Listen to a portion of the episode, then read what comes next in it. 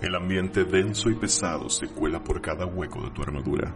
Las sombras saltan de una esquina a otra y las paredes parecen respirar con cada parpadeo.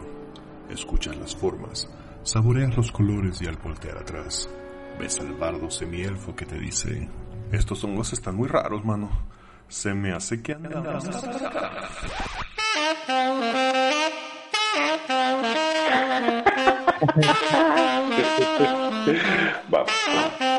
Buenas noches, Guadalajara. Nosotros somos Potionless y estamos aquí transmitiendo, bueno, grabando más bien, el episodio número 20 de Andamos Arcanos. Hoy es lunes 27 de abril del 2020 y conmigo está el señor Bobby. Buenas. Neandertal. Everyone seems to be having fun. Best of all, there are no parents, no other adults, no one to interfere with the fun. De Me Lo Galvez. Bienvenidos al futuro. Y en esta ocasión, porque están muy cuarentenados en sus casitas, no contamos con la presencia ni de nuestro Melón Diablo, ni de Osvaldo Luna, pero estoy seguro que nos envían unos audios que para cuando esté editando esto, espero ya tenerlos y ponérselos a continuación. Esto es para saber si mi micrófono funciona y para decirles que otra vez no puedo estar porque el destino me lo prohíbe. Como este capítulo va a salir en mayo 4, les deseo a todos un feliz día de Star Wars. Espero ese día poder hablar un poco al respecto. Felicidades. Banda, andamos arcanos. Pues aquí el chamuco diciéndoles que no estará en este podcast por ciertos motivos con una computadora zombie que tengo y que quiero regresar a su estado normal. Ánimo, banda, nos vemos en la siguiente. Y ya soy que tras revolver y me gustaría empezar el programa de hoy con lectura recomendada. El último libro que recomendé fue La Dama del Lago, que es con el que concluye la saga de Witcher. No es el último libro de la serie, pero es con el que cierra la novela principal. Hay un libro extra que es una precuela, que es Temporada de Tormentas, que todavía no leo, porque todavía no estoy listo de adentrarme en un mundo sin Siri y sin Jennifer. Pero en ese momento les comenté que sí, que estaba muy bueno La Dama del Lago, pero que si querían disfrutarlo al 100%, era conveniente que tuvieran un poquito de background de leyendas artúricas, todo el onda de Rey Arturo y todo esto. El libro que les voy a recomendar hoy, si tuviera que decir si vas a leer algo sobre el Rey Arturo, lee este libro. Este no es. Si no solo van a leer un libro sobre el Rey Arturo, yo les recomiendo El Rey que Fue y Será, de Once and Future King. Pero si tienen chance de leer un segundo libro, Las Nieblas de Avalon, de Marion Zimmer Bradley, a ver si lo pronuncio bien. Es muy, muy, muy, muy recomendado. Esta es una novela de todo el ciclo artúrico, desde previo a su nacimiento hasta las cosas que pasaron al final. Y lo que tiene esta edición es que es toda la historia narrada desde el punto de vista de las mujeres que intervinieron en la misma. General, cuando empecé a leerla y me dijeron eso, se me hizo muy interesante.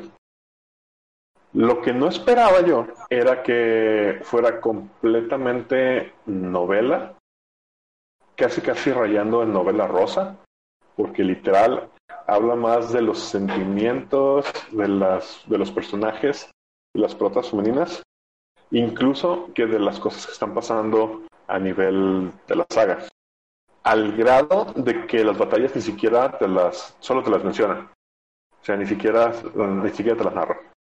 Un día Arturo se va a darse a su madre y al día siguiente regresa y lo único que sabemos es que su vieja está bien preocupada por él. Esto no es malo. Sí, o sea, puede parecer que lo estoy viendo como algo malo, pero no. Una vez que, bueno, si lo vas a leer sabiendo, no creo que haya tanto shock. Para mí sí fue un shock porque no sabía que iba, pero para cuando entendí el tema y el tono de la novela fue que lo empecé a disfrutar mucho. Ya que vi que no iba a haber espadazos ni desangramientos, ya lo pude disfrutar un poquito más. Okay. La principal, o sea, la protagonista de esta novela es Morgana, la hermana de Arturo, que hermana y otras cosas, más adelante, que nos platica todo el proceso para, híjole, todo el tejimaneje que hay detrás, desde la concepción de Arturo hasta cómo todo lo que intervino para como ponerlo de rey, y realmente como todo es un pedo de títeres manejado por otra gente. Está muy, muy, muy interesante. Y como ella manda toda la chingada, se va a Avalon a convertirse en sacerdotisa, luego manda a Avalon a la chingada y se va a otro lado, y luego regresa y pasa muchas cosas, porque no puedo contar porque sería spoiler. Sí. Y porque vale la pena leerlo, porque es una mirada, para mí, muy diferente a lo que me tiene acostumbrado en todas las cosas que había visto. Mi primer contacto con la saga del Rey Arturo fue la película de Excalibur. Entonces, eso es, durante mucho tiempo fue la única, ¿cómo se dice?, el único background que yo tuve. Entonces, cuando leo algo como esto, sí llena muchos huecos de manera muy interesante y aporta un par de cosas que yo no sé qué tan canon sea, porque a fin de cuentas es una novela. Por ejemplo, y bueno, esto sí es el único spoiler que voy a dar, el pedo de que Merlín no es un nombre sino un título, y hay en la novela hay dos Merlines. O sea, empezamos con uno que ya está viejo y a punto de dejar está buscando un sucesor. Vemos cómo le pasa el manto al nombre de Merlín a otro, y cómo se convierte en el Merlín que todos conocemos, en el Merlín de Arturo. Y la novela toca muy bien, creo yo, el tema de, en todo este momento lo que está pasando es la llegada del cristianismo a Camelot, y cómo toda esta nueva religión, todas estas nuevas creencias empiezan a desplazar a todo el pedo de la diosa y de los druidas y de Avalon, que normalmente nosotros lo vemos como ya, como ok, ahí está, y el santo grial, y hay que buscar la chingada. Y aquí se clavan más en todo este pedo de cómo realmente se va metiendo en la sociedad y sobre todo en la gente. Eso me hizo muy, muy, muy chido. Y habla un poquito más de la parte como esotérica de toda la historia, la parte de los druidas, la parte de las sacerdotisas, de todas las cosas que existen, todo este mundo faérico que existe alrededor de Camelot y de Avalon. Y aquí es donde siento yo que hila muy chido con, bueno, al revés, la historia de Witcher toma estos temas y los hila muy chido, y por eso es que recomiendo mucho este librito. Si tienen chance, no es un libro que yo vea mencionado muy seguido. De hecho, casi siempre cuando lo menciono, alguien me dice, ay, no conocía a nadie que lo hubiera leído.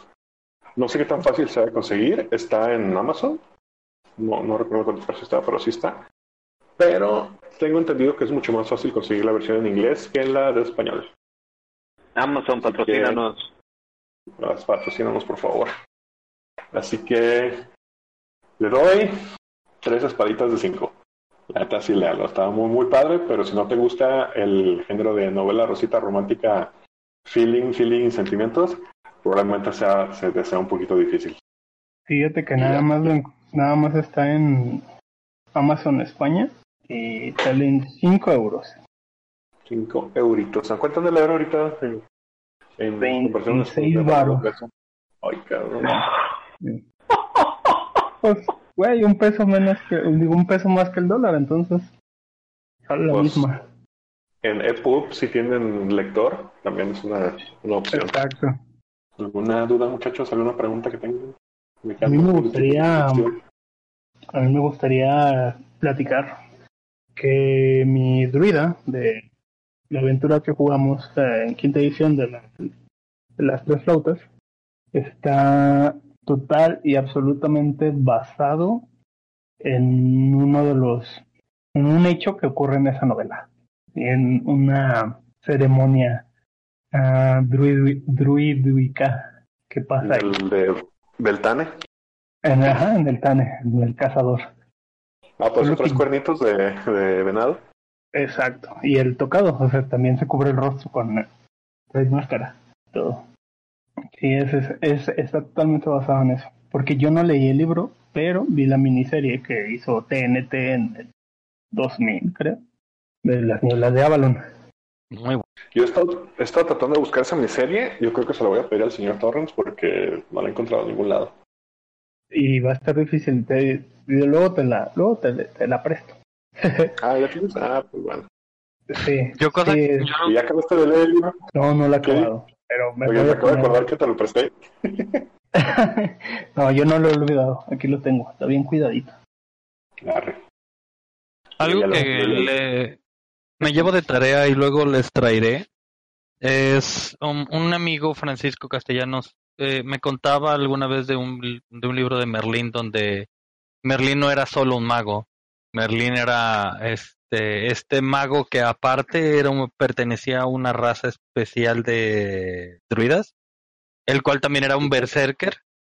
Y la primera vez que se sabe mago, el vato entra a un campo de batalla a querer proteger, creo que le pegan un putazo, y el vato despierta en medio de un hoyo de carnicería de gente.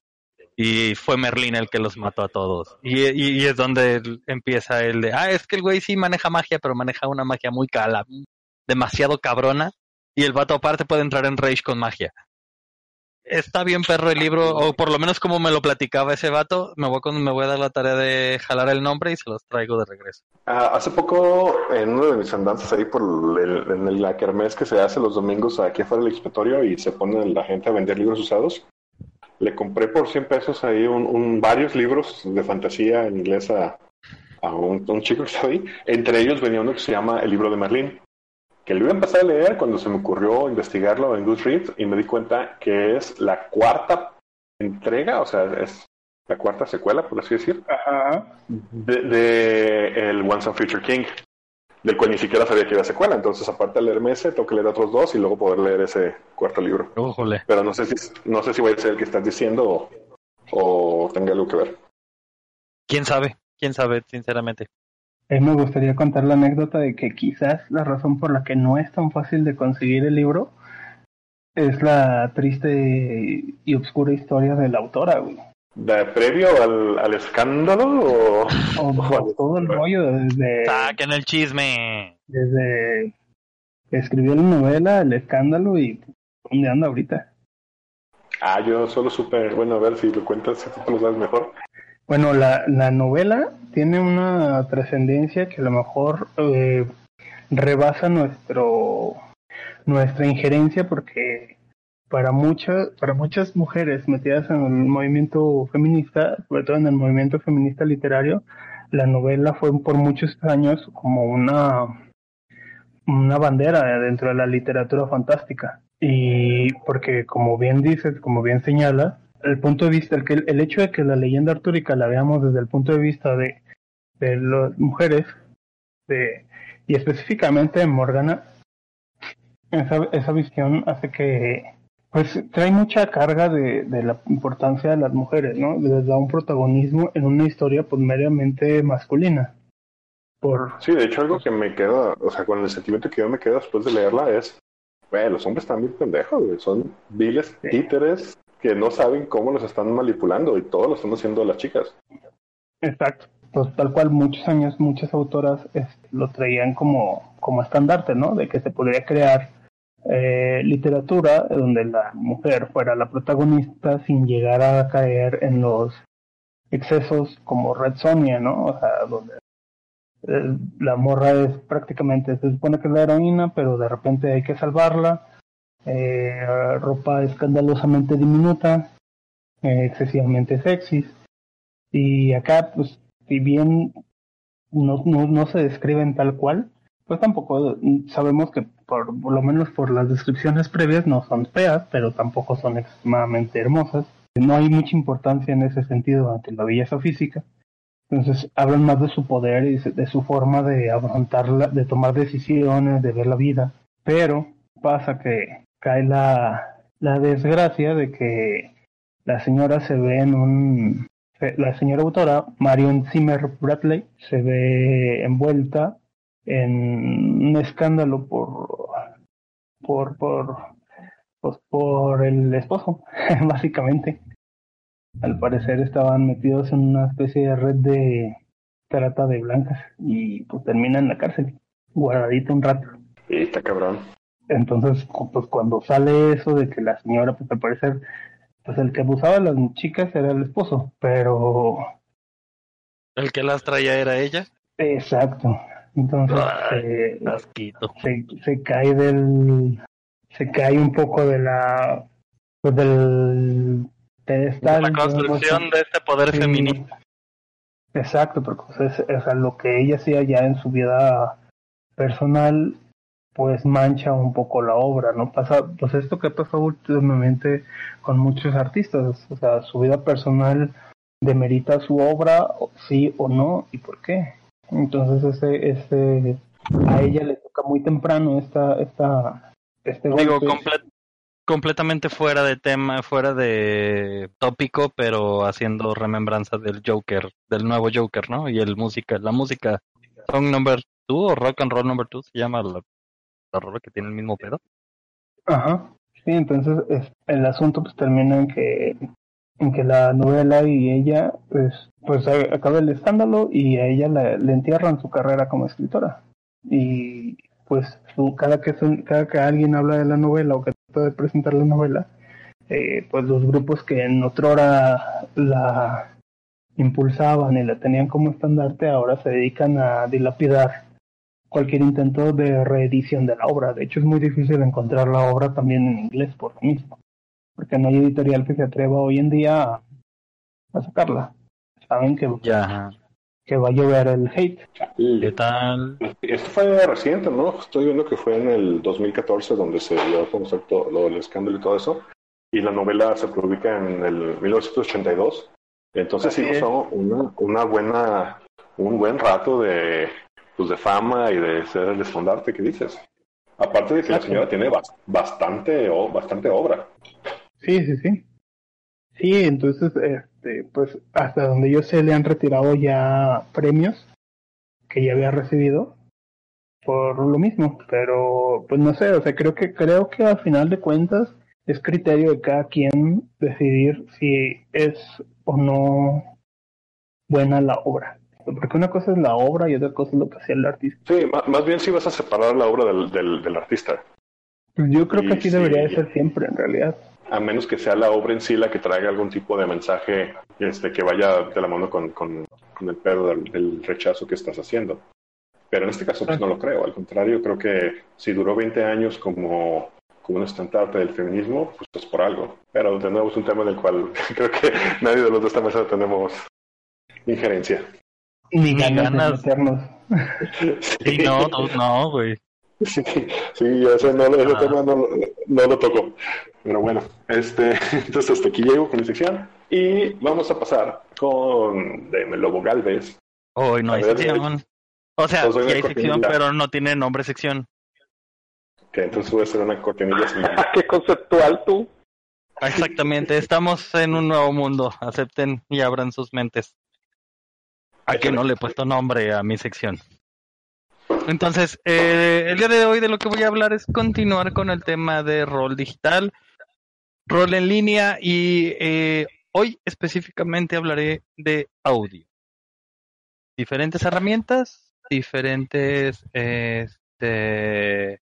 páginas, soluciones para tener un rol más teatral, donde incluye sonidos, donde incluyes ambientaciones, donde incluyes interacciones con algunos objetos de manera auditiva. Y voy a empezar con mi lista de los más comunes hasta los más especializados. Me encontré primero que nada, hablando de capítulos pasados, esta plataforma de parte de Astral, que tenía, yo decía que tenía triggers de sonido y que tenía muchas más cosas. Ahí caí yo en un error. Sí tiene triggers de sonido, pero son sonidos genéricos, o sea, como en Roll20 y en otras plataformas, que es una playlist. Tú pones canciones o ambientes completos y los dejas correr. No tienes la capacidad de correr efectos de sonido directamente. Como decir, un pack de lobos está en la puerta o está afuera y está gruñendo, no tienes esa oportunidad de hacerlo ahí. Solo con playlist completo. Pero hasta él tiene un rate de sincronización, no es tan lento.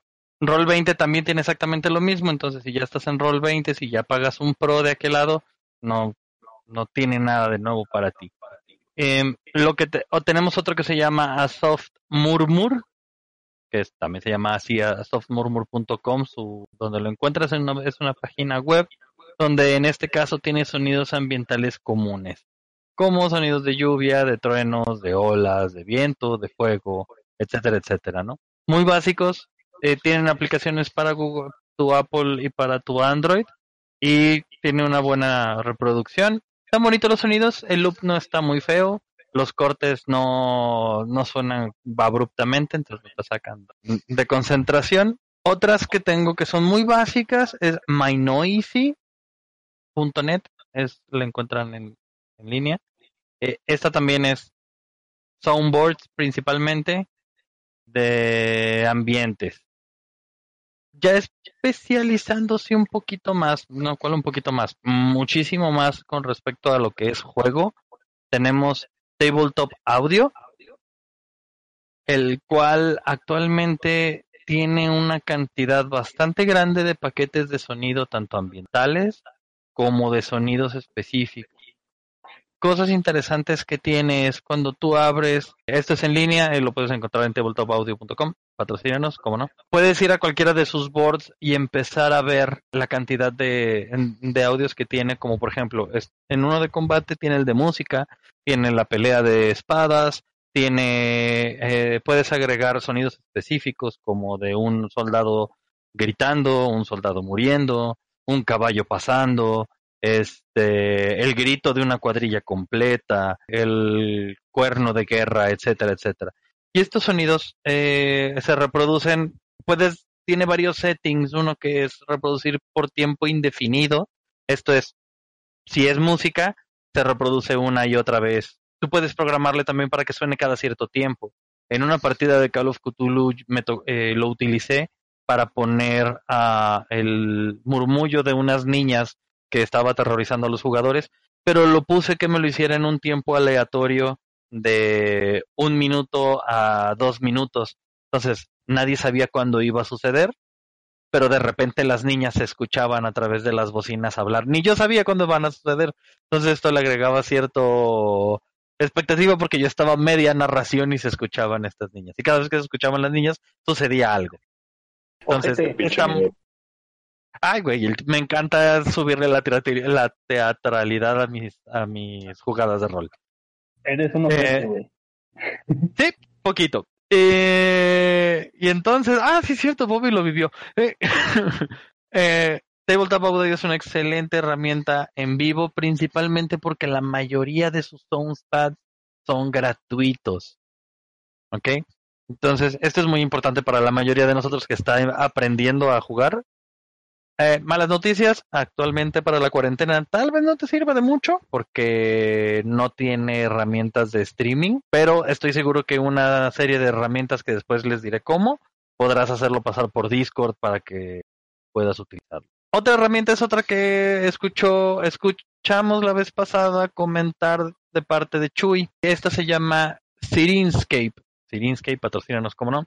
Ellos tienen dos tipos de versiones ahorita. Tienen tu versión offline, que es el cual tiene paquetes oficiales como de Call of Cthulhu, el de máscaras de Neandertal, épicos por el estilo. Tiene soundboards interesantísimos para jugar rol específicamente, directamente para Dungeons and Dragons, para Call of Cthulhu, para Fate, para La Leyenda de los Cinco Anillos. Había uno especializado para Warhammer, tanto 40K como Fantasy, etcétera, etcétera. También, al igual que Tabletop Audio, tiene muchos soundboards, pero Sirenscape se dedica al nicho del RPG.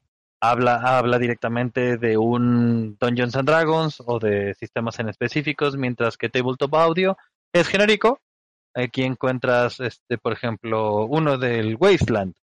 Y ya, no tiene más descripciones y no va en específico. Entonces a veces fallas en encontrar los soundboards que quieres o que necesitarías en el momento, ¿no? La otra herramienta que Sirenscape está promocionando apenas, les decía ahorita fuera del aire a los arcanos, que al parecer ya se está poniendo al tiro para la cuarentena. Y ahorita es gratuito y te puedes conectar para hacer sincronización de sonidos en línea.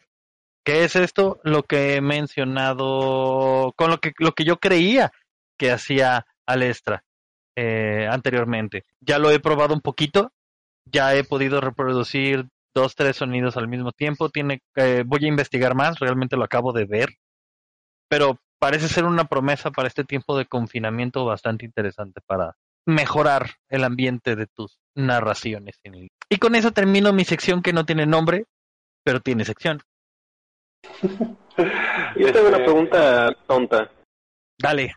¿Qué tan viable es utilizar estas herramientas en vivo contra en línea? O sea, en realidad no es algo que podrías utilizar también regularmente. O sea, decir sí, cosas como normalidad y regularmente ya... Presencial y en línea, dejémoslo así. Sí, sí, supongo que tienes que hacer una categorización así. Ajá. Presencialmente todas estas herramientas funcionan porque se conectan, porque se reproducen a través de tus speakers. Entonces, ahorita lo que yo he estado buscando realmente es la solución en línea. El hecho de poder darle esta teatralidad a mis jugadas en línea. Ah, por cierto, olvidé mencionar la herramienta de VoiceMod, la que utilizo regularmente para hacer ruiditos para ustedes, tiene en su versión 2.0 un mejorado soundboard, el cual puedes utilizar para poner los sonidos que quieras y utilizarlos a tu gusto. Entonces, esto nos da una ventaja de que, al igual que como estamos aquí, cuando estamos platicando, yo puedo simplemente... ¿Ok? Eso es un... no me tardé ni 3 segundos en lo que estaba hablando. Estaba subiendo un nuevo WAV a mi VoiceMod y todos ustedes lo escucharon en el momento que yo lo reproduje. Entonces, esta también es una solución. Ah, ¿no escuchaste nada? ¡Qué triste! Esto es muy triste. ¿Qué clase de valor de producción es esta? Muy malo, porque debería de haber salido y no salió nada. Me siento triste. Pero debió haber salido. Ah... Ah, dejen que se calle. Listo, ahí está. Okay. No sé por qué lo pedí. Es Gear, es lindo. Y bueno, VoiceMod Pro también funciona para este tipo de cosas. Si tienes bien creado si eres organizado como DM para generar tu soundboard, el único pero es tienes que ir a descargar los audios para poder cargarlos aquí. Ese es un paso extra. Que Sirenscape es lo que parece tener la ventaja. Ya tienes todos los soundboards creados y listos. Entonces, compartirlos es más fácil. Nice. No, pues de hecho lo que te iba a preguntar es exactamente lo mismo que preguntó Andy. Si se podía traer a la vida real toda esa tecnología. Sí, y de hecho Tabletop Audio se presume que puede ya trabajar con Alexa y Google Assistant. Lo cual es algo que les platico un poquito, espero tener tiempo, y si no tengo tiempo, pues sorry. Estoy trabajando en un pequeño proyecto en el cual quiero conectar a Alexa para generar más audio teatral. Alexa tiene la capacidad de conectarse con focos de RGB que cambian de rojo, verde o azul y combinaciones de colores entre ellos. Eventualmente espero sea una solución para poder conectarme y generarle un ambiente completo a la mesa presencial. Denso. Está chido. Sí, lo estaremos captando próximamente. Pues nos dejen vernos, güey. Deja que nos podamos ver, compa. Pues bueno, señores, entonces con eso dejamos esta sección sin nombre y pasamos con Bobby a su sección. Bobby. Roberto. ¿Perdón? ¿Te perdimos? Perdón, no, tenía en silencio el micrófono. Ah, te valemos verga, ok. No, me censuro a mí mismo para no me interrumpir. Ah, el micrófono, no la bocina. Arra. Sí, no, solo el micrófono. Sí, échale. Hable, pero bueno. En la ocasión anterior les contaba un poco de la historia de cómo se construye Rokugan, que es el mundo, o como le llaman al mundo los habitantes del imperio, del imperio Esmeralda. Y esto es referente al juego de La Leyenda de los Cinco Anillos. Nos quedamos en el inicio de lo que se le conoce como el gran sueño de las Naga, y ahí continuaré. Las criaturas que empezaron a construir fueron llamados Naga. Eran capaces de cambiar su aspecto en muchas formas. Practicaban el arte y la guerra igual que los hombres de hoy en día, pero en la era de los Naga no había hombres. También adoraban a las mil fortunas, que bailaban en las estrellas. Las mil fortunas son las pequeñas deidades. Y en las montañas cubiertas de nieve, igual que lo hacemos nosotros en la actualidad, se llevaban a cabo ceremonias para celebrar estas fortunas. Reconocían que el mayor de todas las fortunas era la diosa del sol, a la que llamaremos Amaterasu. Sabían que llegaría un tiempo en que la diosa sol se echaría a dormir, y por lo tanto, ellos también.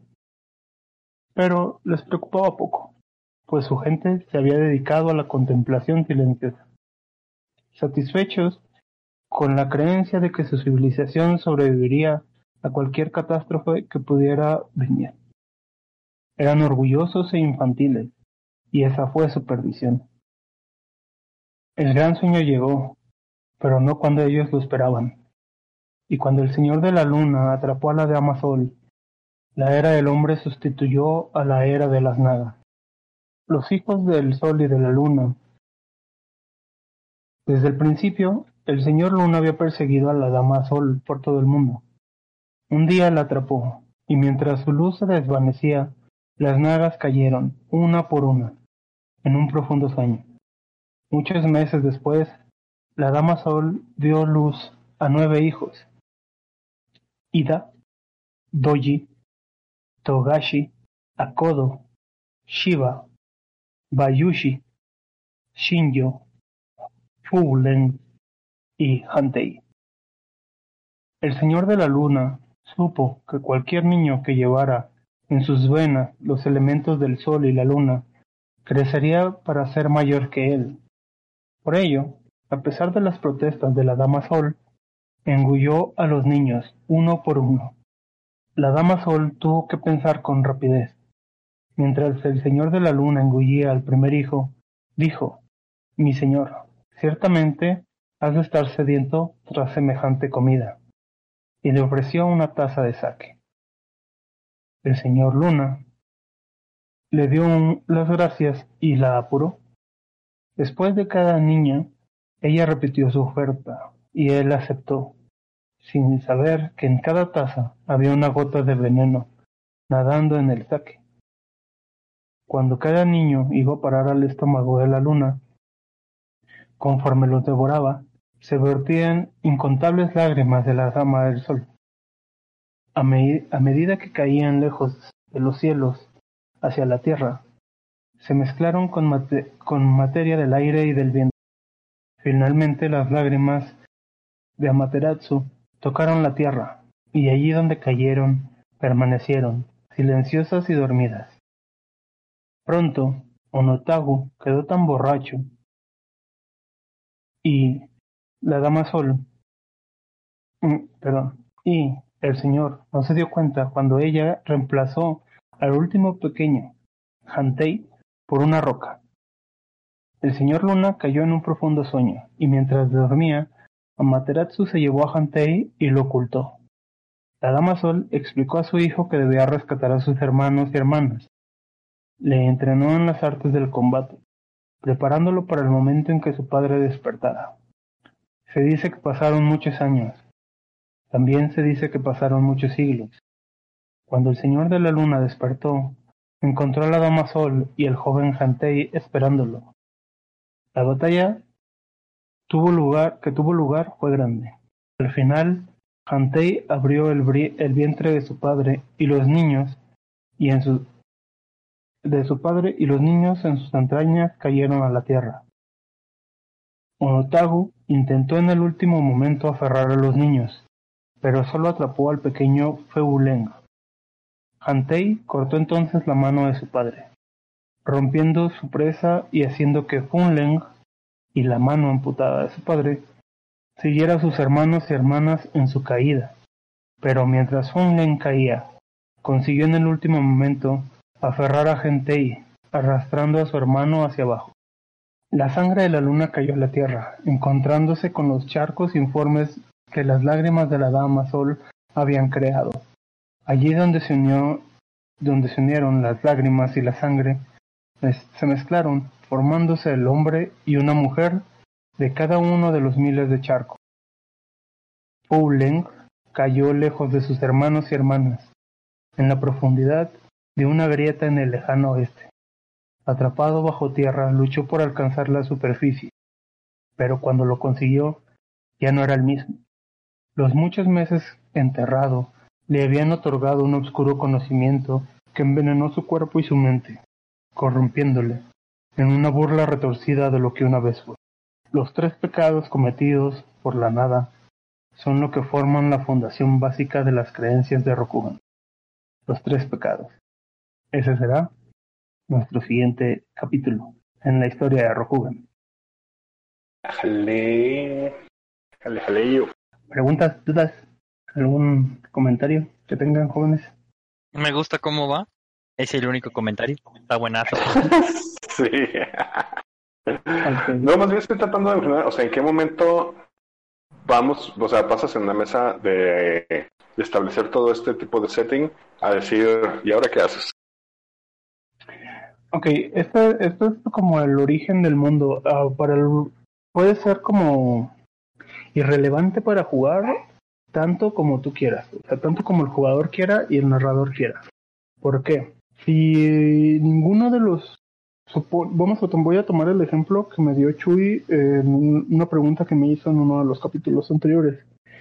Si los personajes son gente de pueblo, en realidad tal vez conozcan algo de esto muy lejano, como no bien, no a la perfección. Pero si alguno de los personajes es Shugenya o es pues noble de alguna forma, sí conoce esto. Es parte de la... Es como entre los católicos saber que se celebra el 24 de diciembre. Entonces, es ahí donde viene la importancia de conocerlo o no. No es necesario para jugar, pero ayuda a que te adentres en el mundo. Es que también hay que entender que La Leyenda de los Cinco Anillos es un juego de rol de ambiente, y no quiero decir que sea gay. Es todo se basa en el ambiente. Será totalmente innecesario, güey. Ya lo sé. El punto tiene que ver con toda la concepción del mundo y la cosmología. Tus personajes tienen que ser dirigidos por sus creencias. ¿Y por qué creen en el emperador? Porque no perteneces a las filas de los samuráis del emperador nada más porque papi dijo. Existe todo un pedotototote que tiene que ver con cómo perciben el universo desde la manera más básica. Y a veces el contexto te hace disfrutar las jugadas de rol mucho más profundo. Que este no es un juego, creo yo, para solo sentarte a agarrarte a madrazo. Lo disfrutas una vez y ya. Sí, aquí el contexto tiene que ver mucho con lo que dice Michelle. O sea, el juego es como... Oye, así como Cthulhu. O sea, si tú juegas Cthulhu, pues lo último que vas a ir a meterte es a agarrarte a guamazos. O sea, por experiencia propia lo puedo decir. Si juegas, no sé, Cthulhu Tech, pues es obviamente cuando ya te dicen que traes un robot de 20 metros y que lanza misiles y rayos láser, pues obviamente te va a hacer agarrar madrazos. Es otra versión de lo mismo, pero ahí sí va a haber golpes, y ahí sí regresan los golpes, de algún modo. O en Cthulhu Pulp. Ajá, pero en La Leyenda de los Cinco Anillos, malamente mucha gente que tiene la creencia de que es una continuación de Aventuras Orientales de Calabozos y Dragones, y la verdad es que nada más lejos de la realidad. Aventuras Orientales, aunque tenía ya algo de esto, de lo que se desarrolla en La Leyenda de los Cinco Anillos, uno social y religioso, pues es como muy por encima, sigue siendo un juego de aventuras, de ir a buscar monstruos, matar monstruos, hacerte rico. Entonces, el juego de La Leyenda de los Cinco Anillos tiene que ver mucho más con el entorno social, tanto como quieras. En realidad, tal cual no es necesario, pero pues creo que es como que lo hace rico, al final de cuentas. Por eso la importancia de, por lo menos darle una leída, que todo el mundo le dé una leída muy por encimita si tú quieres. Hay resúmenes chiquitos, de hecho lo que le estoy leyendo es un resumen, o sea, ni siquiera es como todo, viene, hay libros, manuales más, donde viene más desarrollado esto, y la parte de las épocas, que ya después sí lo tocaré porque hay puntos interesantes, pero la cronología, pero no, pues no es imprescindible. A mí me entra la duda de toda esta historia, en realidad me suena completa y absolutamente japonesa, y a lo que tengo entendido, Cinco Anillos en realidad no está enfocada completamente en Japón. Así es. Me doy Sí. Él sí me entendió, no sé tú por qué no. No, creo que Japón se hubiera puesto, o sea, para mí siempre ha sido como, sí es un Japón que no se llama Japón, punto. No, ahí te... Pero no, güey, al principio de lo que él dice, establece que obviamente tiene que ver con pedos mongoles, con pedos chinos, ajá, con pedos de Asia en general, güey, no es nada más Japón y ya, güey, pero ese es mi pedo, o sea, de hecho hace referencias a deidades japonesas nada más, hasta lo que voy escuchando. Así no es. Sé si en algún momento se mete tal vez con otro tipo de iconografía, y nada más sí, por hacerme promoción gratuita porque puedo, porque es tanto mi programa como el de ustedes, estoy trabajando una pieza sobre juegos de rol y religión. Entonces eso en un par de programas. ¿Qué ibas a decir? Pues que son interesantes los juegos de rol y religión, porque sí hay mucha tela de dónde cortar ahí. Y en este sentido sí, más adelante, ahorita como es el origen del mundo, sí está muy basado en el origen japonés, pero sí empiezan a aparecer otras menciones religiosas que empiezan a denotar ya la imagen pues china, y en realidad aquí me gustaría hacer como una mención, aclaración.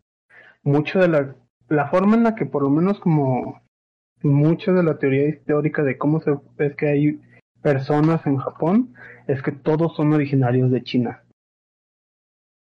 En realidad Japón, mucho de su cultura tiene mucha influencia y mucho origen en la cultura china. La religión china es muy similar a lo que estaba narrando más bien. Ahí sería la aclaración. Sí, hay mucho más de chino en la religión japonesa que al revés. O sea, ahí los grandes influyentes en la religión y cultura son los chinos. Eso sí, de ahí me he ido yo con la finta entonces. Eso es muy, muy interesante ese pedo. Sí, es interesante. Ok, entonces vamos a pasar a... el tema de hoy.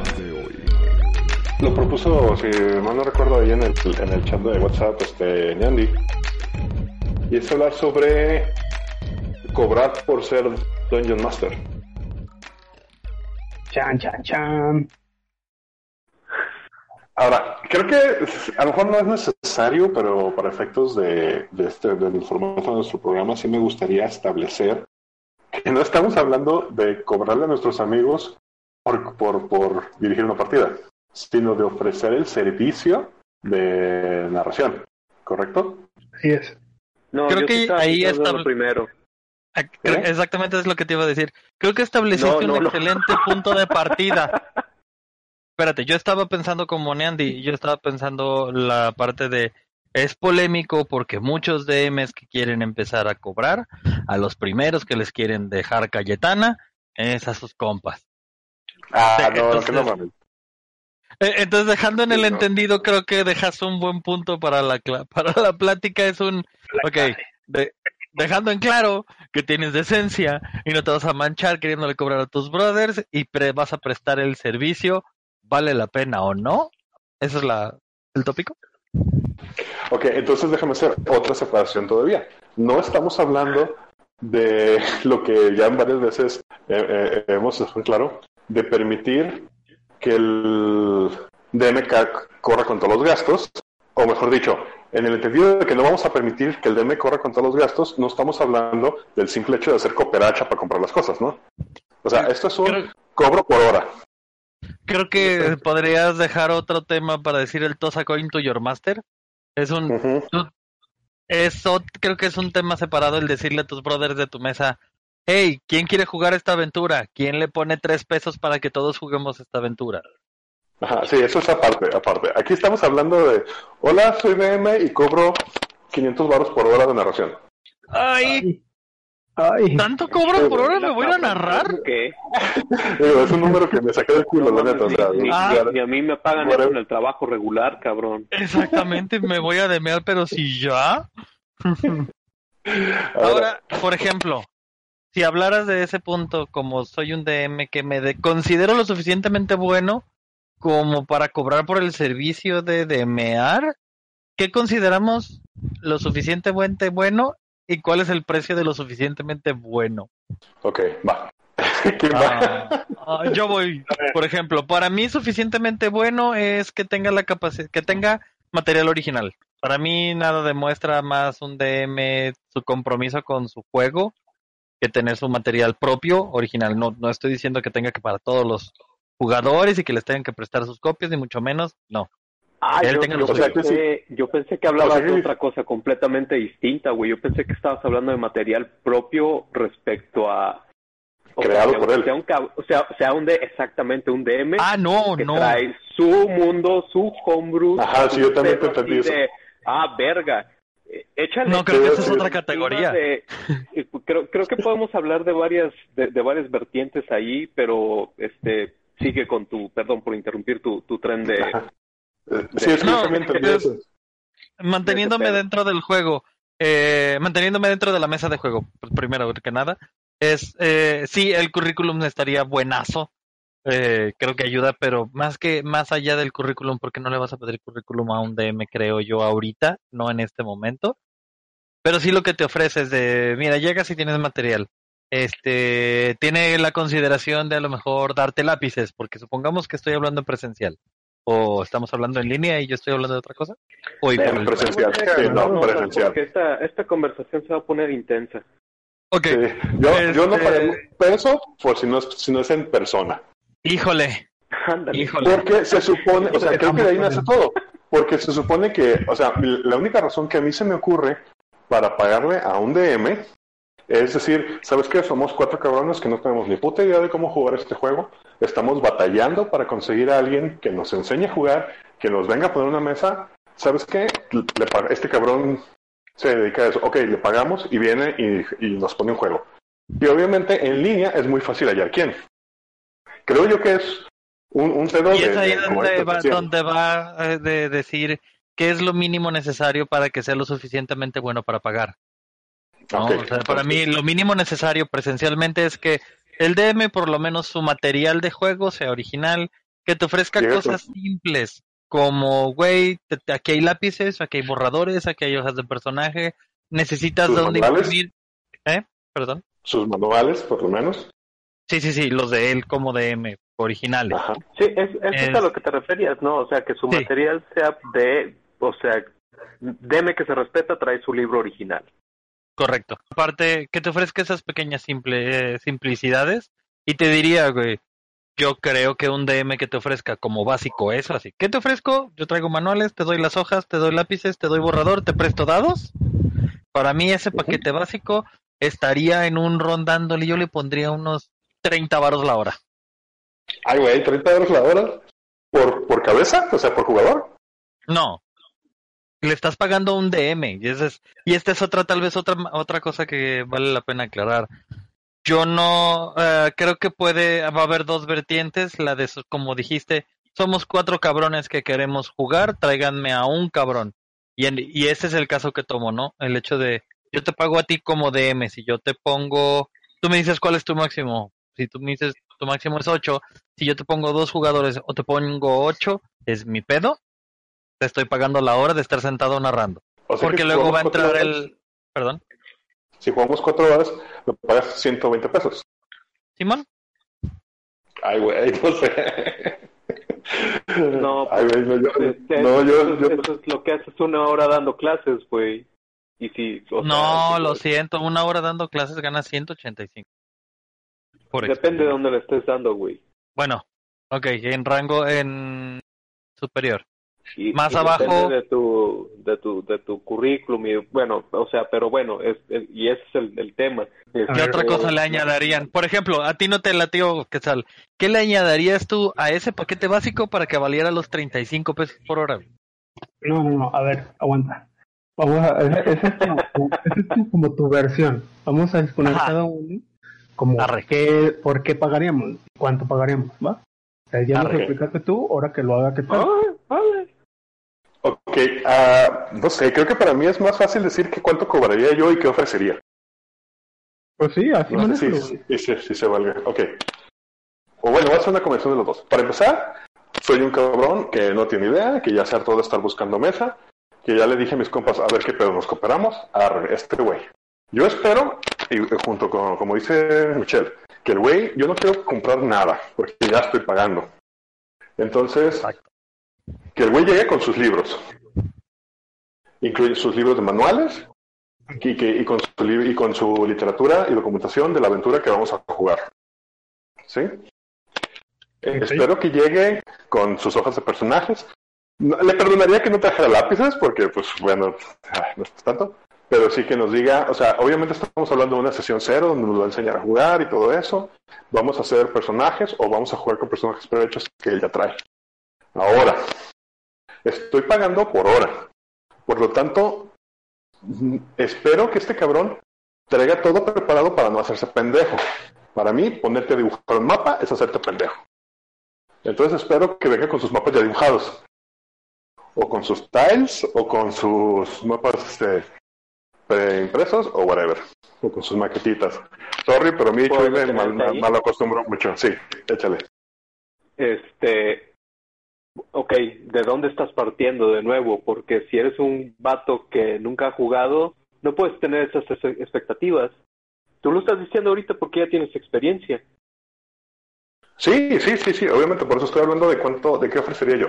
¿Y cuánto es lo que dices, para considerar las posiciones? Ahora, otra cosa que espero es que este cabrón se sepa las reglas al dedillo, güey, pero así, cabrón. Tanto las oficiales como sus reglas propias de casa, y que me las explique.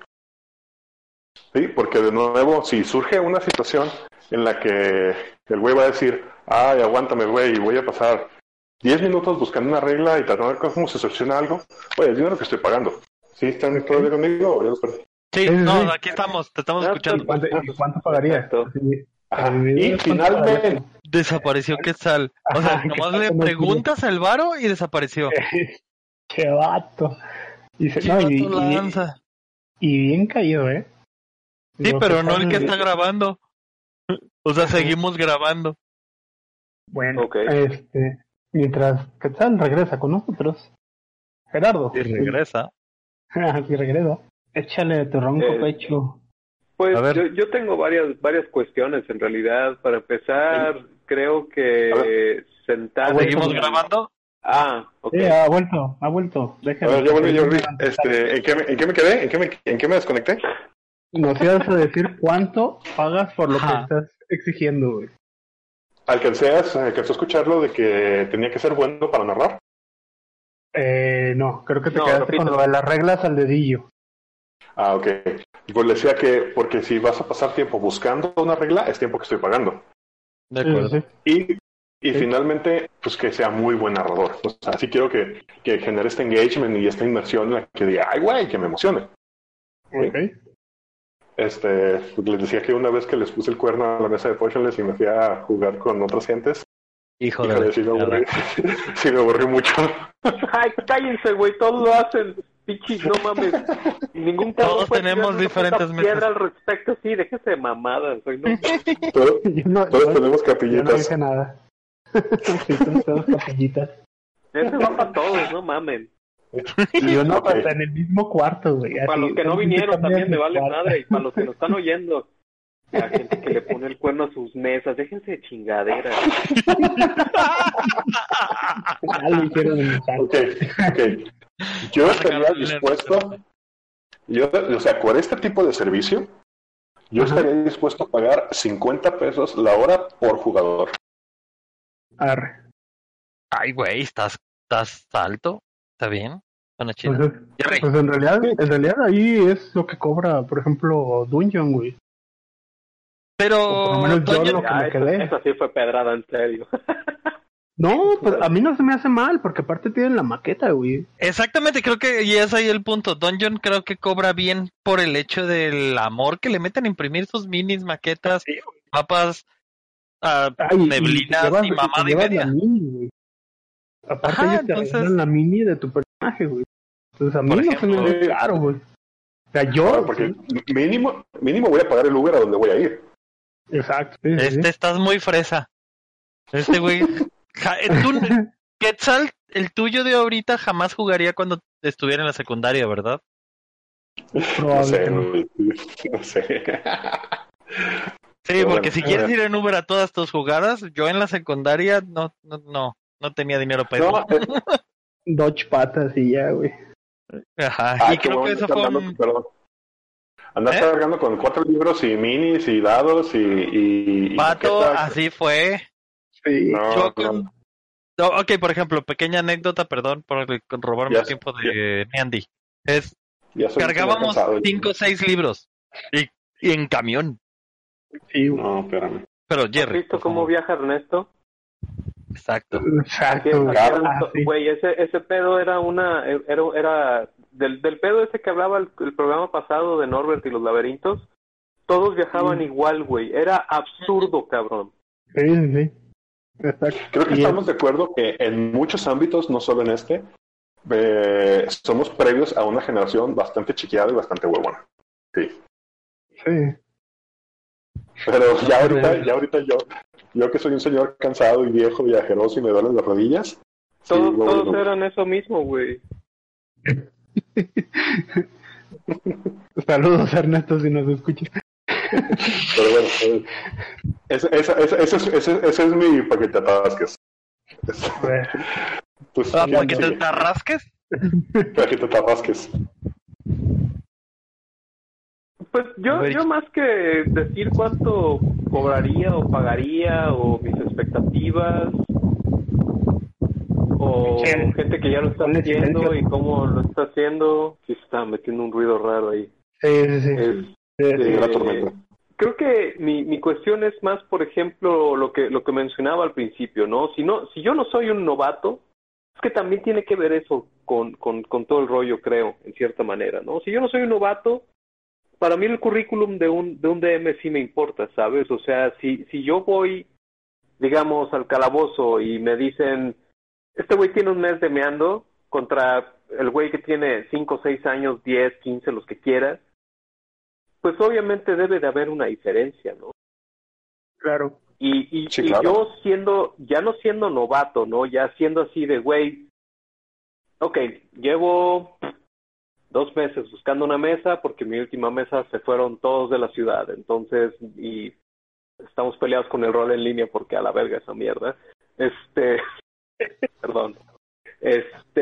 Y necesito, hay gente en mi ciudad que está prestando este servicio. Entonces, obviamente, lo que ya mencionábamos, ¿no? Existen estas expectativas respecto a qué quieres de parte de un DM, ¿no? Ya sabiendo qué esperar, en cierta manera, ¿no? Así de, güey, mínimo espero, y lo que hemos mencionado, que llegue con tal y tal y tal y tal y tal cosa, ¿no? Pero obviamente creo que pesa definitivamente quién es, cuánto lleva haciéndolo, y creo que eso va a influir a final de cuentas en el precio.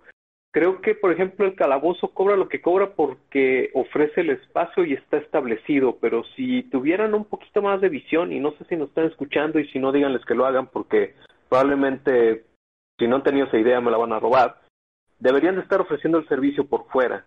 ¿A qué me refiero? Y a lo mejor lo podemos tomar nosotros si en algún momento podemos volver a salir a la calle. Si tú haces, por ejemplo, yo voy a tener una fiesta de nerds, voy a tener 10 gentes en mi casa, vamos a cenar y después nos gustaría jugar Calabozos y Dragones y no tenemos un DM.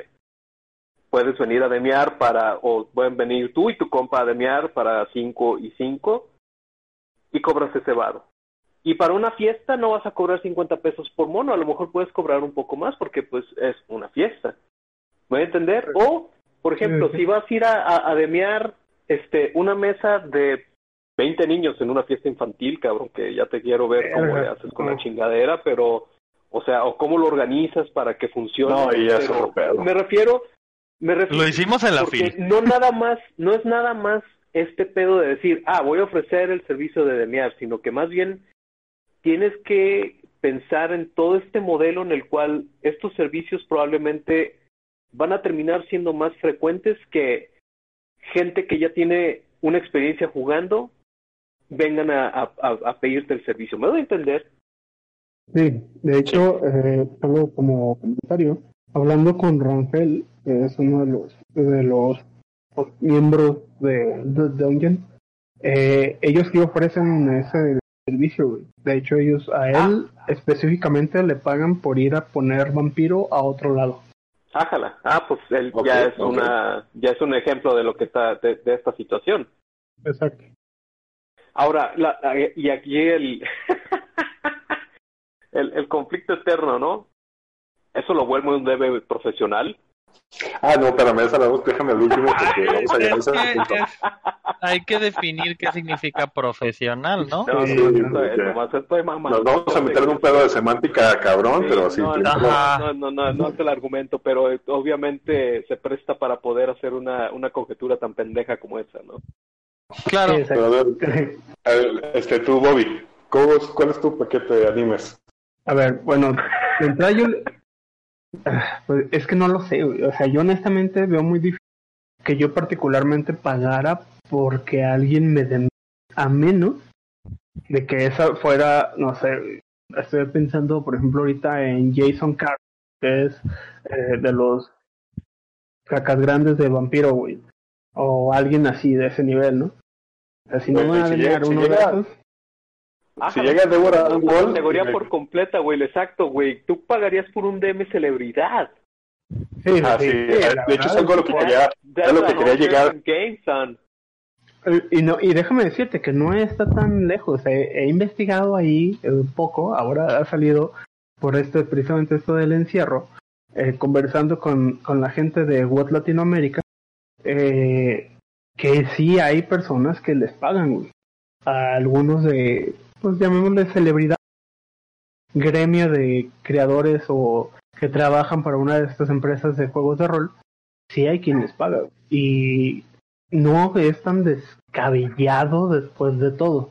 Pero ahora, lo que te ofrecen es otra cosa. O sea, güey, el año pasado, en Comic Con, estaba en una mesa cobrando $5, según me dicen, no estuve ahí. Sé que estaban cobrando por autógrafo. La señora que hizo un video que se hizo viral porque se ponía una máscara de Chewbacca que hacía ruidos en su carro. Entonces, no es descabellado nada, güey. Sí. Pero, por ejemplo, también está este tipo...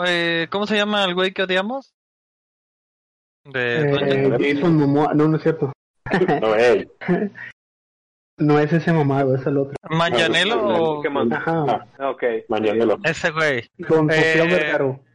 Hugo nos comentaba cuando estuvo con nosotros en el podcast que él estuvo haciendo DM en la Comic Con y que el vato pues realmente no estuvo cobrando, solo tenías que estar súper apuntadísimo con los mismos meses de anticipación para entrar a la Comic Con.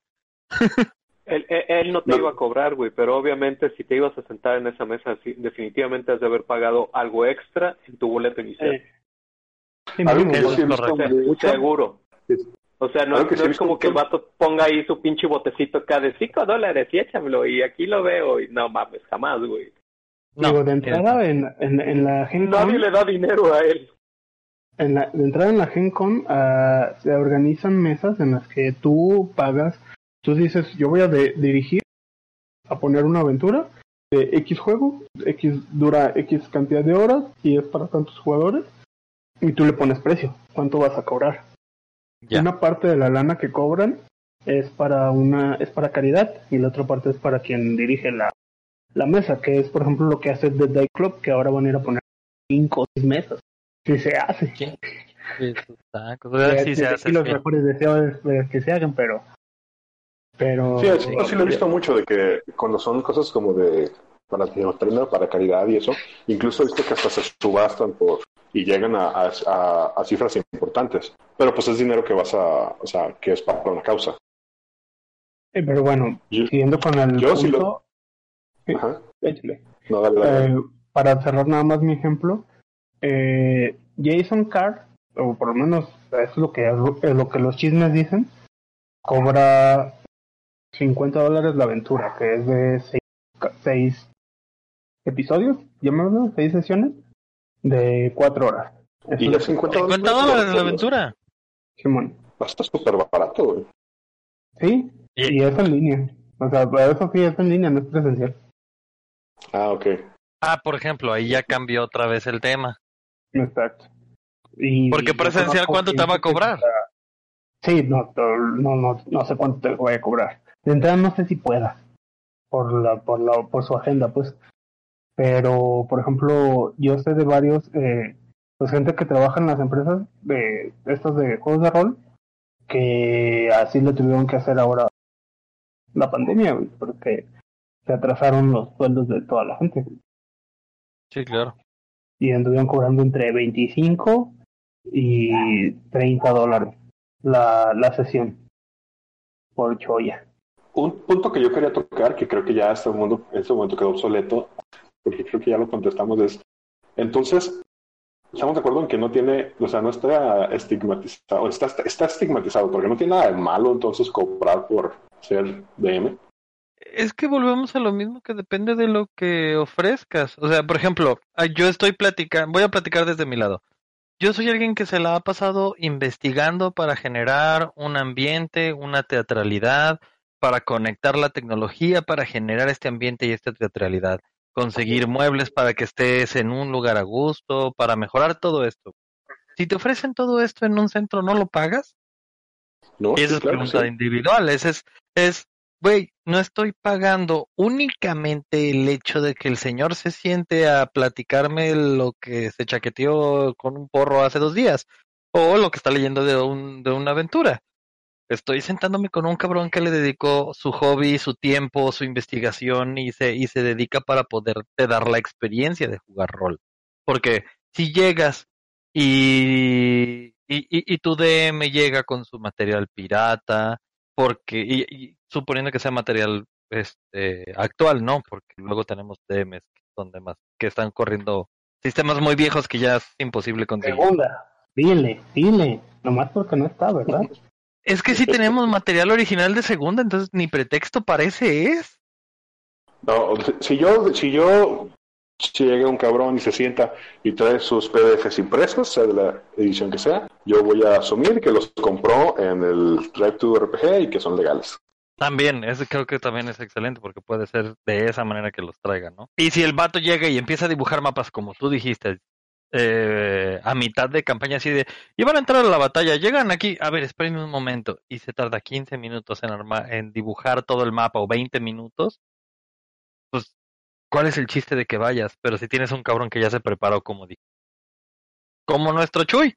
Llegas, montas, tiene tiempo de rendereo, pero todo funciona. Sí, claro. ¿No? Sí. O sea, el tiempo de montaje no hay pedo, porque pues, no lo vas a aparecer ahí. Yo creo que hasta la parte, o sea, si lo dibuja, tampoco se me da tan malo, tomando en cuenta que está dibujando. O sea, si se lo está sacando, o sea, y ves que toda la sesión se la está improvisando, pues entonces sí, pues a menos de que sea un pinche buen narrador, cabroncísimo, pues entonces sí no amerita pagarle. Pero si nada más, ahora sí que estás viendo, es que está pasando de lo mejor del manual a un grid el mapa, pues me daría chance, pues no lo vería tan malo. Ahí sería como el tiempo de rendereo. Sí, en cierto punto. ¿Ven? Seguimos en un área gris. Es que es complicado. A final de cuentas creo que tiene que ver mucho, yo creo que tiene que ver más con lo que mencionaba Andy. O sea, sí tiene que ser alguien, pues al que no ves que está improvisando, güey. No ves que así tú le das 5 vueltas.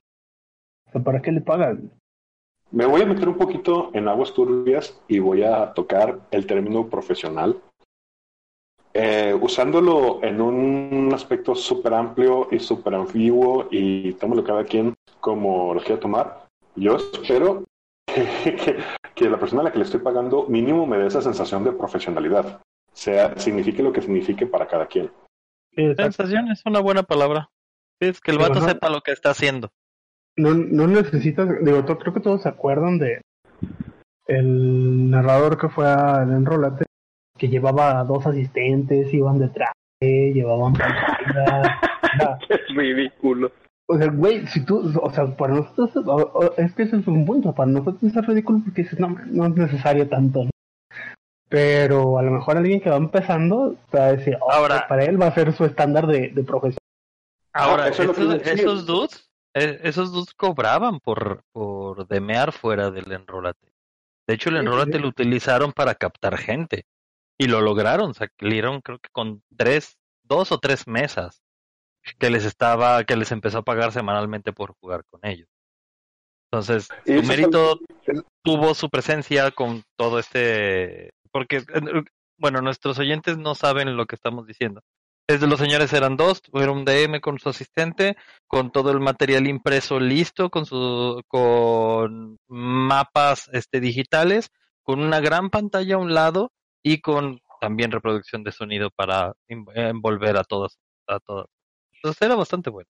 Y creo que eso es un punto también, o sea, realmente si volvemos a la premisa de que somos una partida de novatos que no sabemos jugar y queremos jugar, la verdad es que vamos a ser muy fáciles de impresionar. Sí. Y nos pueden dar a tole con el dedo bien fácil. Sí, tal cual. Pues como cuando vas y compras una computadora, que no tienes ni idea, ¿no? Que no sabes nada de informática y dices, voy a comprar una comprar la que se ve chida. Sí.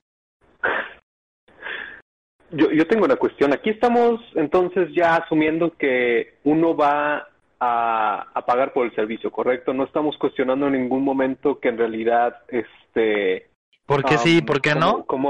No, más bien el hecho de que creo que al menos desde nuestra perspectiva, y corríjanme si estoy en lo equivocado, y creo que en general, para ser honesto, toda la gente crecimos y empezamos jugando con este precepto de que es gratis, ¿sabes? Sí, todos empezamos así. Pues ese es mi punto, pues, o sea, todos... Creo que el conflicto moral inicial siempre es, cabrón, ¿cómo se le ocurrió a un cabrón que puede sacar dinero de esto, no? Ese es mi punto. No estamos hablando de eso hoy, ¿verdad? Estamos hablando más bien de... No. Okay, ya tomaste la decisión de que le vas a pagar a un cabrón por hacerlo. ¿Qué es lo que esperas? Y todas estas cosas que hemos estado discutiendo en la última media hora, ¿correcto? Efectivamente. Okay. Yo considero que el punto que mencionas es muy bueno, pero ya lo estamos pasando como sociedad rolera. Antes sí era bien criticadísimo, mucho más que ahora. Pero creo que ahora ya tenemos Por lo que te digo, Michelle, precisamente porque toda la gente se dio una patada en el culo en el momento en el que dijo, güey, ¿por qué no lo pensé yo? Sí, okay. Claro. Es satanizado por eso, güey, no porque esté mal, neta, es eso, es porque lleva, güey, hay gente que tiene 40 años jugando, 40 años que puedes haber hecho una cantidad absurda de dinero si hubieras tenido la visión de hacerlo, pero no, güey, en realidad siempre tuviste esta posición en la cual, si se acaba mi mesa voy a buscar una nueva, o le voy a correr una mesa a mis hijos, o le voy a correr una mesa a lo que sea, pero en ningún momento te pasó por la mente cobrar un puto $1 por ello, güey. Piénsalo desde esa perspectiva.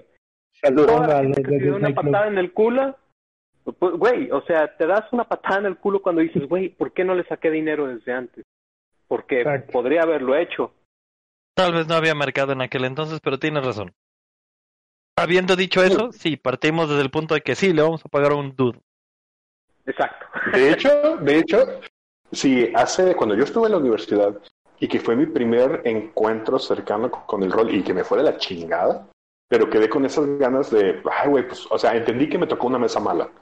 Sí, entendí perfectamente que no era que el juego fuera malo, sino me tocó gente culera. Si en ese momento en la universidad hubiera visto un letrerito de un güey que dijera, cobro tanto por enseñarte a jugar, güey, sin pedos voy y lo pago. Bueno, probablemente con pedos, porque no tenía mucho dinero, pero sí le... Creo que todos en la secundaria... Eso, güey. Sí, güey, sí fue así de... Pues así como que sin pedos. Oiga, güey, más bien tendría que haber caminado 4 días de 5 la semana para ahorrarle al cabrón, porque... Sí, sí hubiera sido un par de semanas de comer maruchan, yo creo. Pero... Ah, ¿comías en la escuela? Dichoso tú. Yo traía lonchecito. Es que tal como Andy, caminar era el barra. Ahí entra la otra vertiente, ¿no? O sea, creo que Quetzal es como la gente que queremos que vaya a Enrolate.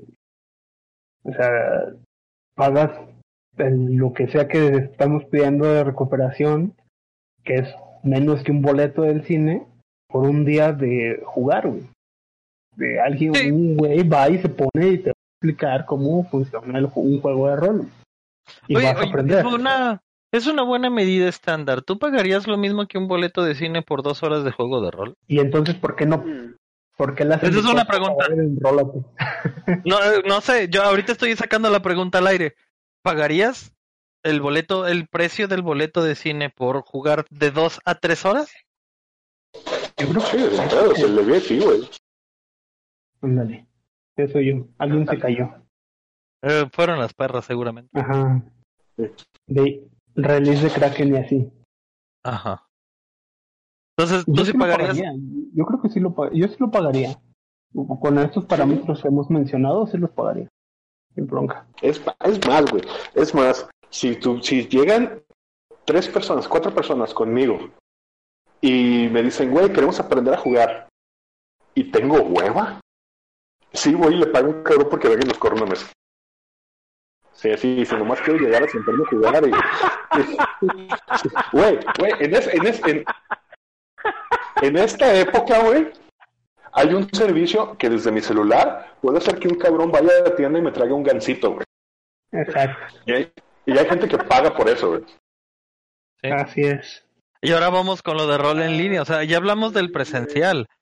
Ahora falta el de en línea. Estábamos hablando que celebridades cobrando $50 por sesión, por persona. Digo, $50 de aventura por persona. Sí. Estás hablando de que 4 jugadores, $200 por aventura. $200 embolsados. Sácalos a pesos y llora. En línea. Ah, sí. No, sí, güey. Sí, no, Y es que esa era otra cuestión que quería traer a la mesa, güey. Si el benchmark para poner precios son los gringos, estamos meando afuera del hoyo. O sea, no puedes aquí comparar... Sí, exacto, güey. Tienes que poner el servicio en donde al costo de vida de donde estás hablando. Quiero poner una comparativa para ponerlo más o menos al costo de vida. ¿Por qué lo pongo en comparativa? Porque en Estados Unidos ya son prácticas que están sucediendo que todavía cuestan trabajo que entren en mí. Y hablemos del lado de un videojuego. Un videojuego vale de entre $30 a $60, depende de su categoría, ¿no? ¿Puedes encontrar debajo de $30? Seguro sí. Cierto. Pero los que más recuerdan todos y los más virales y los más jugados regularmente andan sobre esos, ¿no? Entonces, un juego de rol de $50,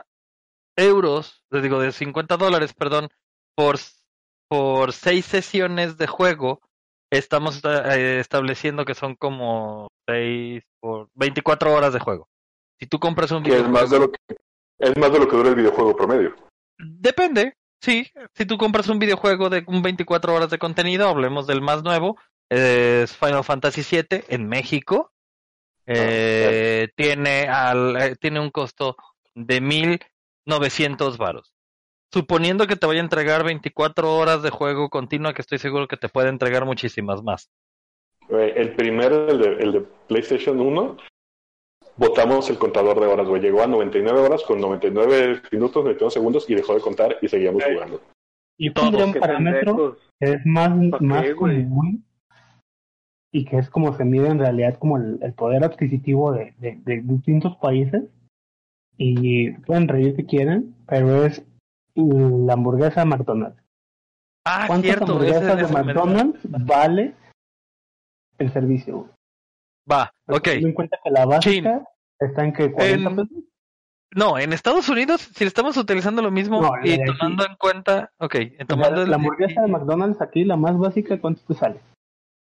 20 pesos. 20 baht. Más, ¿no? Como 20. No, 20, el antojito cuesta... Bueno, 25, ponle. Ajá, creo que lo acabo de ver. La solita, la chiquita, la solita, así sin nada, creo que andan los 30 y tantos. Sí, de hecho yo le echaría más como que están a los 30 y huevos. Pues en Estados Unidos deben estar como en $2, ¿no? Que serían como 40. $1.50. Ajá. Sí, $1 cacho. Sí, dejemos que están 30 pesos. Aquí la hamburguesa.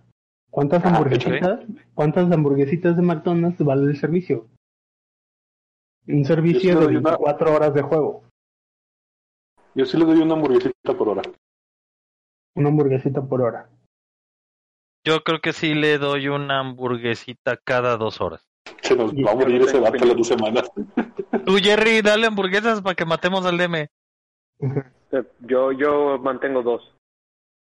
Sí, yo creo que veo tus 2 y pago otras 2. ¿A 4 por 2 horas? No. Sí, ya me hicieron bolas. Bien, dice que también pagaría 2 hamburguesitas por hora. Sí, exacto. ¿Sí? Bien. Sí. Yo creo que andaría por la hamburguesita y media, o sea, hamburguesita y media ¿por qué? Por hora. Órale, va. Ok, y entonces, eso, cerrando porque ya se sacó el tiempo. Sí. Y eso en tiempo de coronavirus, güey. Porque me pongan así en línea. Porque yo no quiero mover un pinche dedo, güey. Ya me cansé de estar batallando con el Fantasy Flight y con armar mono, güey. Ya, si yo quiero que me pongan, pagaría hamburguesita y media. Bien.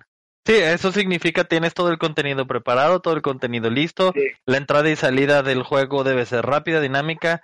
No es como lo que nos ha estado pasando últimamente, la de, aguántame 5 minutos en lo que acomodo esto. Exacto.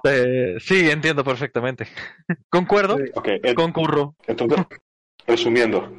Sí, o sea, no tenemos ningún tipo de pedo con que alguien cobre. O sea, no está mal cobrar, estamos de acuerdo. Uh-huh. Porque no está mal cobrar por ningún tipo de servicio. Uh-huh. Pero sí tenemos un estándar en el que creo yo que pagaríamos diferentes precios, pero quiero divertirme las horas que va a durar. O sea, no quiero estar esperando, no quiero estar de malas, no quiero pelear. Quiero divertirme. Uh-huh. Así es. Y lo traigo a colación porque en este medio y de este juego que queremos y adoramos, llegar a una mesa nueva incluye una buena probabilidad de que no te diviertas. Ya que hasta salgas emputado. 50-50. Ajá, entonces, yo quiero convertir ese 50-50 en un 90-10, por siendo realista. Porque asumo que como te estoy pagando, tu prioridad es que yo me divierta. Uy, eso entra en un otro tema, güey. Si son 5 de diferentes... Yo soy el DM y junto a 5 cabrones de diferentes lados. ¿Por quién me preocupo que se divierta? Ay, pues ahí dejaste bolas, papá. Todos. A lo que voy es que si yo los invito a jugar a ustedes, yo como DM, que no les estoy cobrando, yo también me quiero divertir. Pues ahí también quiero disfrutar narrando. En el momento en que estoy cobrando, mi diversión se va a la chingada, ya no es prioridad. Tengo que hacerlo y tengo que hacerlo bien porque me están pagando mi coin por a Witcher. Correcto. Correcto. Y creo que quedamos de acuerdo en un estándar de pago, creo, entre los 50 y 100 pesos por hora. Sí, pero ahora me gustaría agregar algo a ese dicho, a ese estándar. Uh-huh. La calidad mínima que aceptaría por esos 50-100 pesos por hora sería Enrolate, tomando en cuenta que en los últimos años todos nuestros DMs han tenido y procurado su material y han estado ahí. Sí ha habido peros y sí ha habido broncas, pero se han resuelto. Claro, yo he estado en los últimos 3 años en Enrolate y yo jamás me ha tocado a alguien que me diga, no me divertí. Me ha tocado gente que me ha dicho, ese sistema en particular no me encantó, pero no que me digan, nah, o sea, devuélveme mi dinero. O sea, jamás en la vida. De todos modos, no le daríamos una chingada. Porque alguien tenía la curiosidad de preguntar. Ahora, antes de cerrar esto, porque ya tenemos que irnos, quiero agregar que, volviendo al tema de los gringos y todo eso, si Deborah Wall o Ashley Johnson dijeran que cobran $1,000 por una sesión de rol con ellas, con alguna de las dos, verga, yo sí lo pongo en mi bucket list. ¿En persona? Sí, güey, a huevo. ¿Cómo? ¿Se nos saca las chichis o...? No, güey, así no, nada. Tapadas, no, ni las toco, güey. Sí, no, ya no. Soy yo, papá. Yo con mi falta de conocimiento de esos dos personajes, mi pregunta sería, ¿son buenas narradoras o nomás tienen buenas? Antes de que sean buenas narradoras... La Deborah Ann Wall sí es muy buena. Ajá, ¿y la Deborah Ann Wall la conoces? ¿Viste Daredevil? Daredevil. Es la abogada. Ah, sí, ya me acordé, ya valió más. No me acuerdo de otra. No es que me acuerdo. Ashley Johnson, lo último que yo la vi es una película malísima con Mel Gibson, estaba súper chiquita, pero sí su actriz de doblaje y es la voz de Ellie de Roll, güey. Ajá, es la voz de Ellie de Last of Us. Ah, ya lo ubiqué. Bien fácil, sale en la primera de Avengers, es una de las que rescata el capitán. Que no, esperamos que va a ser un personaje más trascendente. Creo que ya la encontré. Y ya sé quién es. Pero bueno, por esos dos, $1,000. O sea, no digo que sin pedo, me costaría mucho trabajo, lo pondría para algún lado, jamás. Pero sería así, qué bueno, probablemente sí sería un gusto que podría darme en algún momento si tuviera la oportunidad. Híjole, no sé, creo que si yo le pagara, si alguien yo pondría en mi bucket list para jugar con él, sí estaría definitivamente dispuesto a pagarle a Salvatore y a Roadfus cualquier día de la semana por jugar en su mes. ¿Con ellos o que te dirijan ellos? Que ellos dirijan. Pero yo ahí nomás te voy a decir una cosa, güey. Salvatore en realidad, si empezó a jugar rol fue mucho tiempo después de que empezó a jugar. Yo sé. No, o sea, yo entiendo perfectamente. Si Salvatore tuviera la capacidad... más bien, si se prestara el servicio donde él creara este servicio, estaría bien perro. Yo sé que incluso Salvatore no juega rol, según yo. Él nomás escribe y ya. Si él un día dijera, a huevos, voy a enseñarme a jugar todo lo que he escrito solo para poder hacer una aventura de Drist y voy a venderla jugando en línea, güey, yo sí lo pensaría muy bien, muy bien. Ahora, si vamos a un pack, por ejemplo, y hay una mesa con Chris Perkins y dice, es abierta, el asiento vale $100, sí lo pago. Sí, güey, también. No, yo no. Creo que el único cabrón por el que tal vez pagaría sería Dan Harmon. Y nunca he visto su serie, honestamente. Dan Harmon, sí. ¿Qué tan bueno es? Pero dicen que es brutal el cabrón, así que, y les creo. No, y cagadísimo de risa, güey. Sí pagaría. No sé cuánto en realidad, pero pagaría. Creo. ¿Okay? Yo le diría, te hago un dibujo, ándale. Te lo cambio por la comisión. Te lo cambio por tatuajes. Bueno, señores, pues ahora sí ya nos pasamos bastante el tiempo. Nos despedimos, muchas gracias. Conmigo están Bobby. Cuídense, protéjanse, y así. DM Lobo Galvez. ¡Hasta luego!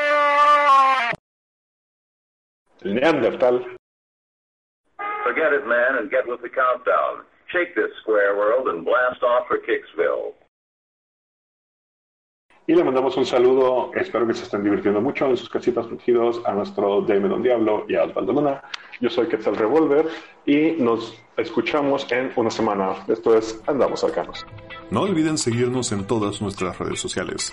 En Twitter como @PotionlessMX, en Instagram como @Potion.les.